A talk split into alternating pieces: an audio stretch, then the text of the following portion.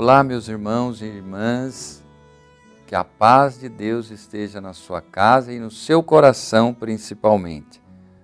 Hoje, sexta-feira da Paixão do Senhor, dia 15 de abril, vamos refletir a palavra de Deus desse dia de hoje. Sou Dom Pedro Cipolini, bispo da Diocese de Santo André, e te convido a fazermos juntos essa reflexão sobre o Evangelho do dia, Evangelho de João, capítulo 18, versículo de 1 a 19.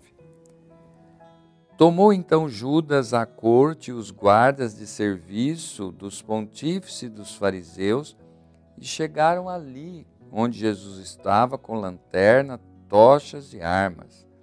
Como Jesus soubesse tudo o que havia de lhe acontecer, adiantou-se e perguntou-lhes: a quem buscais? Responderam: a Jesus de Nazaré. Sou eu, disse-lhes. Quando lhes disse: sou eu, recuaram e caíram por terra. Conduziram-no primeiro a Anás, por ser sogro de Caifás, que era o sumo sacerdote daquele ano. Caifás fora quem dera aos judeus o conselho: convém que um só homem morra em lugar do povo. Simão Pedro seguia Jesus e mais outro discípulo. Disse-lhe um dos servos do sumo sacerdote, parente daquele a quem Pedro cortara a orelha: não te vi eu com ele no horto? Mas Pedro negou outra vez. Imediatamente o galo cantou. Da casa de Caifás conduziram Jesus ao pretório. Palavra da salvação.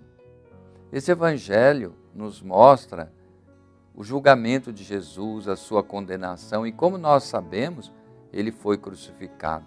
Hoje o nosso olhar se volta para Jesus crucificado. É o único dia no ano em que não se celebra a Santa Missa, mas nós somos convidados a contemplar Cristo crucificado. Essa cena nos leva a refletir sobre a violência e a dor causadas contra um justo. Jesus foi um justo por excelência, por causa da sua luta pela justiça e pela fraternidade, foi condenado à morte, né, como criminoso. O texto que nós ouvimos nos leva a tirar algumas lições para o nosso dia a dia. O gesto de amor de Jesus pela humanidade é muito grande. Ele doou sua vida para que as pessoas fossem mais valorizadas, amadas, principalmente os que são desprezados. Assim como Jesus, justo e inocente, muitos justos e inocentes são perseguidos, muitas vezes condenados por defenderem a causa dos mais pobres. Não há melhor modo de explicar o que é o amor para o cristão do que mostrar a imagem de Jesus crucificado.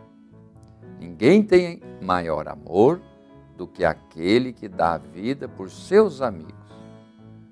Então hoje é um dia de olhar para a cruz, que é o maior sinal do amor, e renovar nosso desejo, nossas promessas batismais, de seguirmos Jesus oferecendo nossa vida, nosso tempo, todo o nosso ser, para que Jesus continue vivo em nós, amando e redimindo o mundo.